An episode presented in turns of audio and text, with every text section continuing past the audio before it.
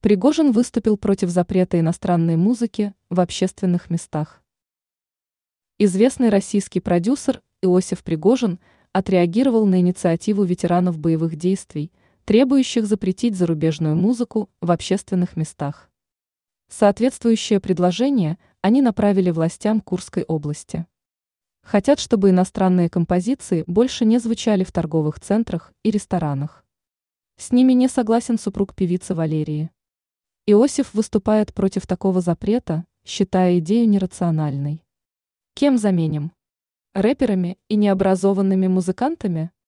Цитирует представителя музыкальной культуры России издание 24 Также продюсер дал ценный совет. Следует больше обращать внимание на качество музыки, а не предаваться популизму. В связи с этим он напомнил о временах СССР, когда вся зарубежная культура, в том числе музыкальная, подвергалась жесткой цензуре.